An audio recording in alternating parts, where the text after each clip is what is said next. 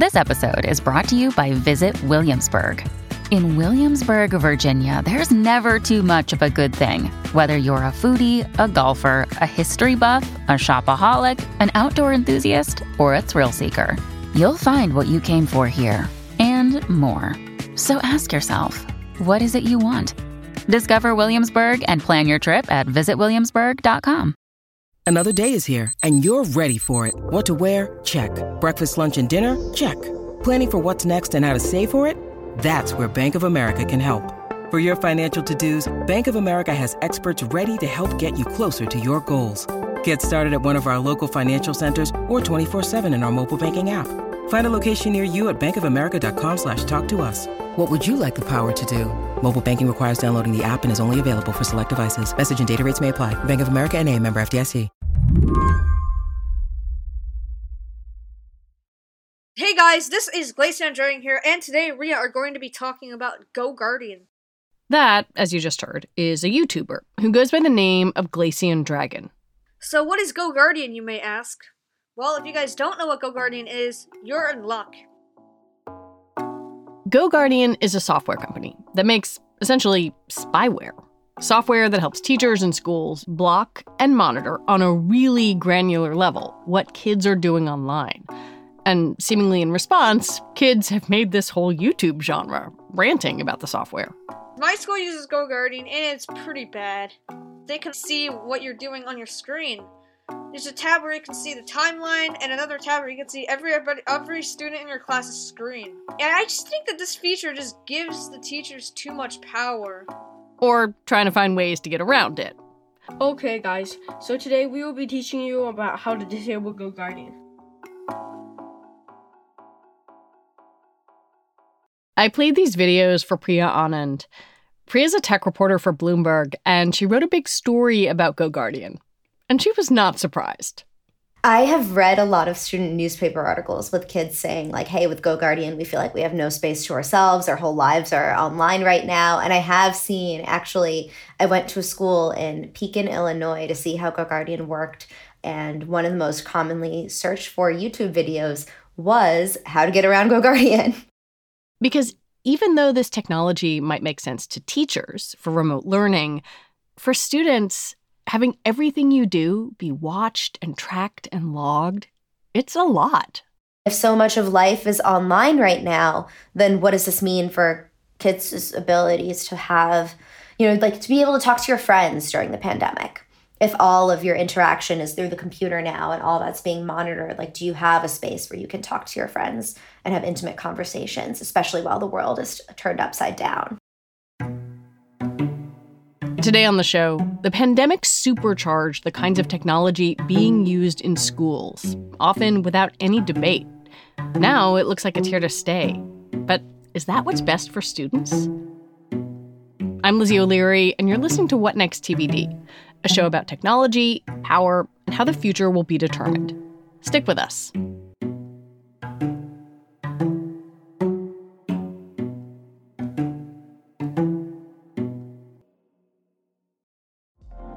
Apple Card is the perfect cashback rewards credit card. You earn up to 3% daily cash on every purchase every day. That's 3% on your favorite products at Apple, 2% on all other Apple Card with Apple Pay purchases, and 1% on anything you buy with your titanium Apple Card or virtual card number. Visit apple.co slash card calculator to see how much you can earn. Apple Card issued by Goldman Sachs Bank, USA, Salt Lake City branch. Subject to credit approval. Terms apply. When you need mealtime inspiration, it's worth shopping Kroger, where you'll find over 30,000 mouthwatering choices that excite your inner foodie. And no matter what tasty choice you make, you'll enjoy our everyday low prices, plus extra ways to save, like digital coupons worth over $600 each week. You can also save up to $1 off per gallon at the pump with fuel points. More savings and more inspiring flavors make shopping Kroger worth it every time. Kroger, fresh for everyone. Fuel restrictions apply. At their simplest, Go Guardian and a handful of companies like it give teachers and administrators transparency. When a student is using a school issued Chromebook that has Go Guardian on it, the teacher can see what they're searching for, or even typing into a Google Doc. Priya saw it in action at Pekin Community High School in Illinois, where they've been using GoGuardian for three years. Well, for teachers, what's interesting is they can, at the start of class, start what's called a session, and they can kind of set the rules for what everyone who's in their class is allowed to do on the computer in a class. And then at the end of class, they also get a report on what everyone was actually doing online while they were in class. So if you tell everyone to pull up a certain worksheet and a, there's a kid or two kids in a corner who seem like they're really doing their work, but later on you get a report and they were, you know, playing a game or like completing an assignment for a different class. Teachers say that that really helps them see like did I miss something while I was actually teaching? That way they don't have to go around and actually, you know, peek behind every single screen. I think one thing that that I was struck by in reading your reporting on Good GoGuardian is that this is much more sophisticated than just like blocking some websites you can't go to yes, it's definitely steps further than just saying, like, okay, YouTube is not allowed, or okay, this other website is not allowed in class. It can track, for example, if a student is typing something into a Google Doc, it can flag for an administrator that a student typed whatever it might be into their Google Doc and then quickly deleted it, for example. This company has been around since 2014, but the pandemic seems to have really supercharged use by schools and school districts. How does the pandemic kind of fit into this story? Schools are already giving kids laptops, right? And and the Obama administration had kind of made a push for kid for schools to get into the digital era. So some schools already were giving kids laptops and tablets, but during the pandemic, I mean, so many schools that were holdouts or maybe didn't give every single kid a laptop were then thrusting devices into their kids' hands and saying like keep, just keep them and do your do your stuff all through your computer. And what was the pitch? What was the pitch that GoGuardian made to schools and to districts about why this software, you know, should should be something they did, that they should invest in? Administrators told us that you know for them it was like sending a teacher basically home with a kid because with GoGuardian since teachers can see what's going on on a kid's screen so can administrators they felt like it was kind of akin to having a teacher you know walk behind a student and see like okay this person's not completing their worksheet right now like what are they thinking about they could then see like you know, Johnny is just playing video games all day on a school computer. These three assignments for these classes have not been done. What's going on? Now we know that this kid is is maybe having a hard time because of the pandemic. That was the argument. I can definitely see how that would would fit into kind of a school's virtual learning approach, but now a, a lot of schools have gone back to in-person learning. How are they using the tools now? What I found really interesting when I visited that school in Pekin, Illinois, was teachers told me that they find Go Guardian more useful when they're in the classroom because they, for example, um, they had A days and B days where every kid came in every other day last year. When kids were at home, they didn't tell them like sit at your computer eight hours straight you have math class at 8 a.m english at 9 a.m whatever they gave kids assignments. They had to log in for attendance by a certain time, but the assignments were very much like complete them as you wish. And and they also knew that some of their students had taken on jobs to be able to support their help support their families. So because kids weren't necessarily in math class at 8 a.m., right? Math teachers didn't want to block things like YouTube, for example, because a kid in a language class might need to watch a Spanish video to do that assignment. But in the classroom, teachers feel like it's it's a great tool for them to be able to say like nobody's going to open Netflix during my class, nobody's going to open Minecraft during my class or whatever it might be. What type of, of reach does this company have? Like how how many kids, how many schools? What what kind of numbers are we talking about?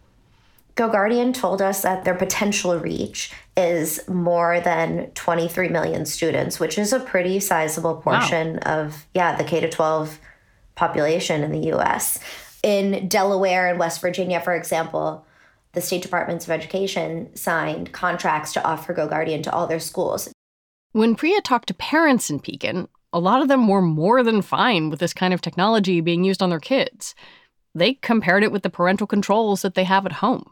By and large, it seems like across the country, there's not like a huge groundswell of parents saying, like, stop this now. We don't like this. Don't track our kids online. But there are parents in some pockets of the country, like Montclair, New Jersey, for example, where parents did protest Go Guardian's implementation. Um, the school district sent out a little note earlier this year saying, like, hey, we're testing this out. And parents there felt like, you know, where does the tracking end? Because Go Guardian does have a feature you can turn on that'll track kids on personal devices or fa- like family computers at home if they're logged into their school account. One of the parents I spoke with was concerned that do kids you know not have the right anymore to have any space to themselves? And he said you know when you were a teenager or i was a teenager um, kids wanted to you just wanted to shut the door sometimes and have some time to yourself.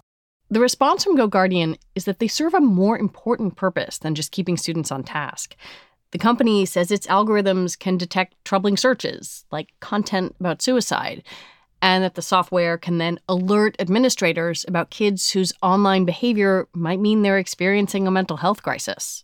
Go Guardian, you know, hangs its hat on this and really pitches itself as a tool that can help schools understand kids' mental health, possibly slipping to the point of self harm or harm to others, right? Being able to track if they search for something that might indicate that they need help. The principal told me that he has you know called families while they're eating dinner with their kid and they haven't yet realized that something's going wrong but they've gotten an indication through go guardian that the kid was searching for something that might make it seem like the kid was at risk in some way. And this is what go guardian you know this is part of their big pitch to schools that they can help catch kids who might be falling through the cracks um, and catch kids who might be thinking about self-harm. Is there any evidence that that's true that that these sort of digital red flags have helped schools step in and and helped kids who are in crisis? You'd be hard pressed to find you know empirical hard evidence by a third party researcher but pekin community high school for example shared anecdotes about how they feel you know even if they catch one kid who might be slipping um, they feel it's worth it.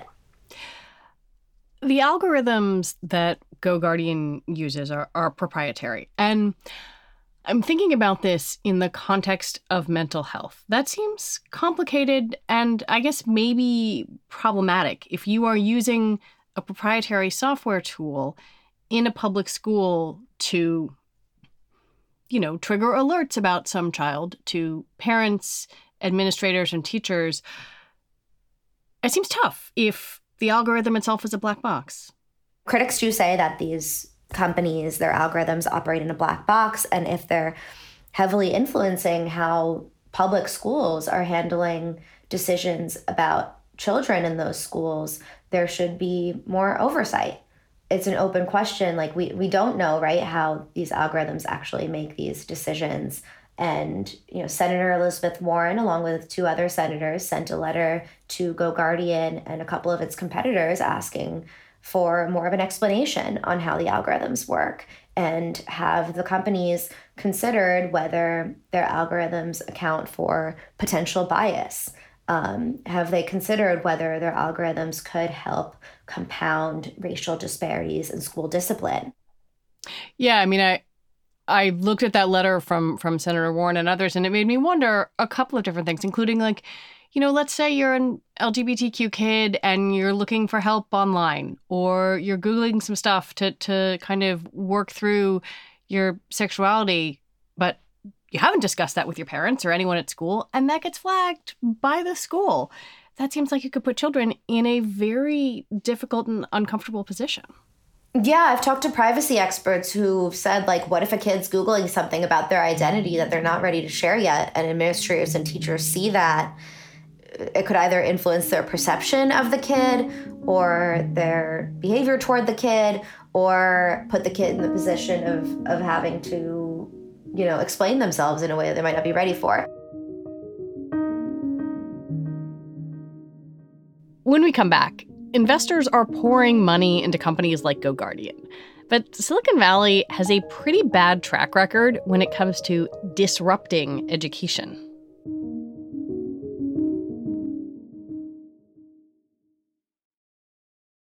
This episode is brought to you by Progressive Insurance. Hey, listeners, whether you love true crime or comedies, celebrity interviews, news, or even motivational speakers, you call the shots on what's in your podcast queue, right?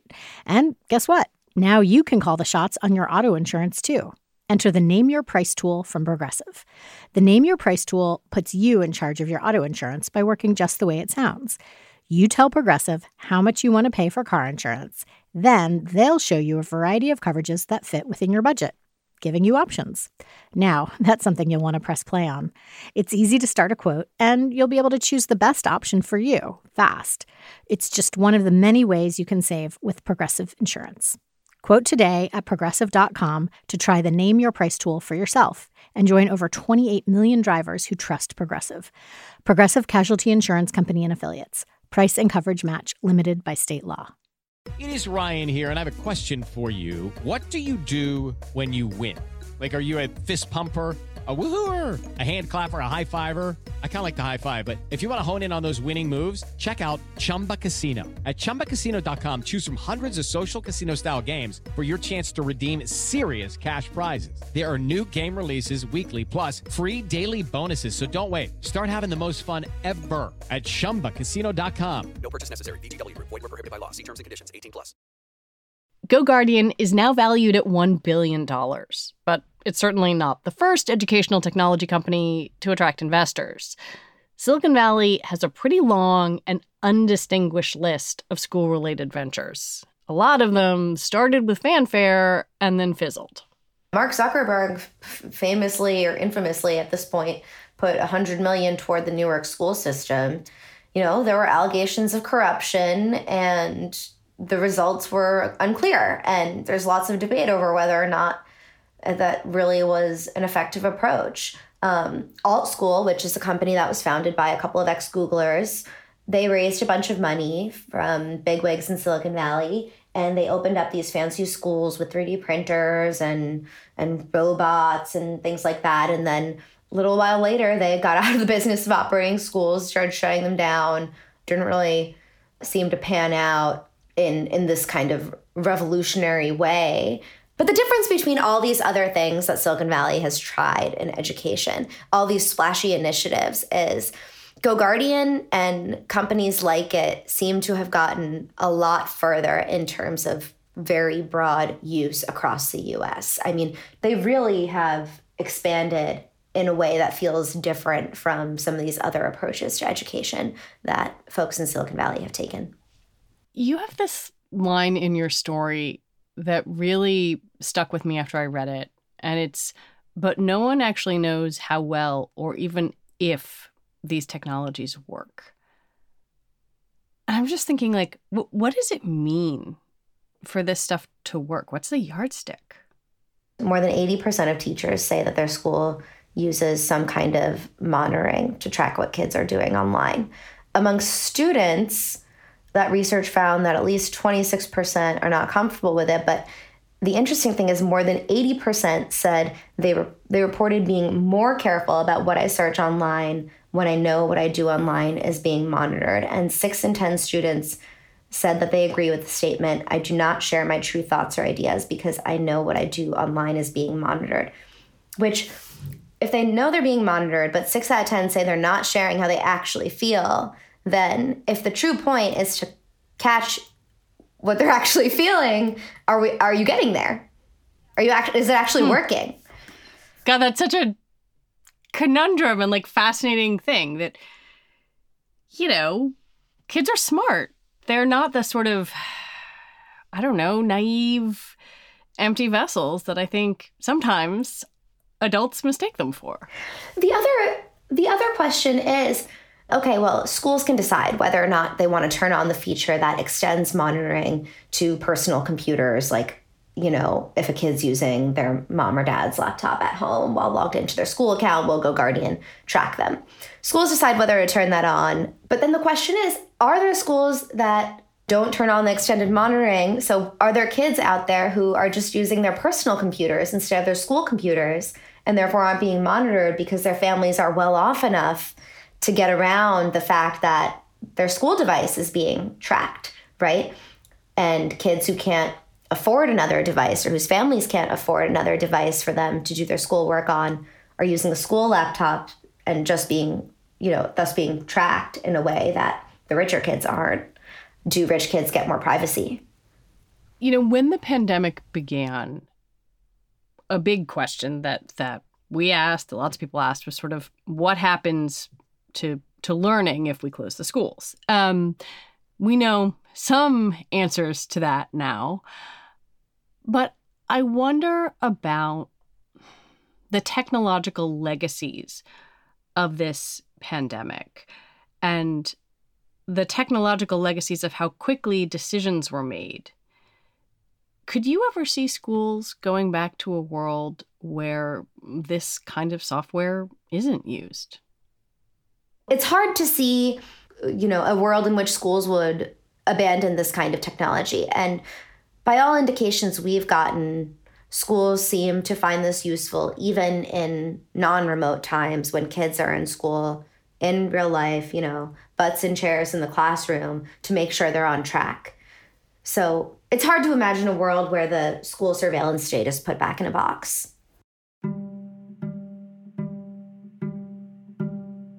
Priya Anand, thank you so much. Thank you. Priya Anand is a technology reporter for Bloomberg. And that is it for the show today. TBD is produced by Ethan Brooks. We're edited by Torie Bosch and Allison Benedikt. And Alicia Montgomery is the executive producer for Slate Podcasts. TBD is part of the larger What Next family, and it's also part of Future Tense, a partnership of Slate, Arizona State University, and New America. And I want to recommend that you take a moment to listen to Thursday's episode of What Next. Mary Harris and Jim Newell talk about whether the Democrats should be freaking out right now. What Next? We'll be back next week. I'm Lizzie O'Leary. Thanks for listening.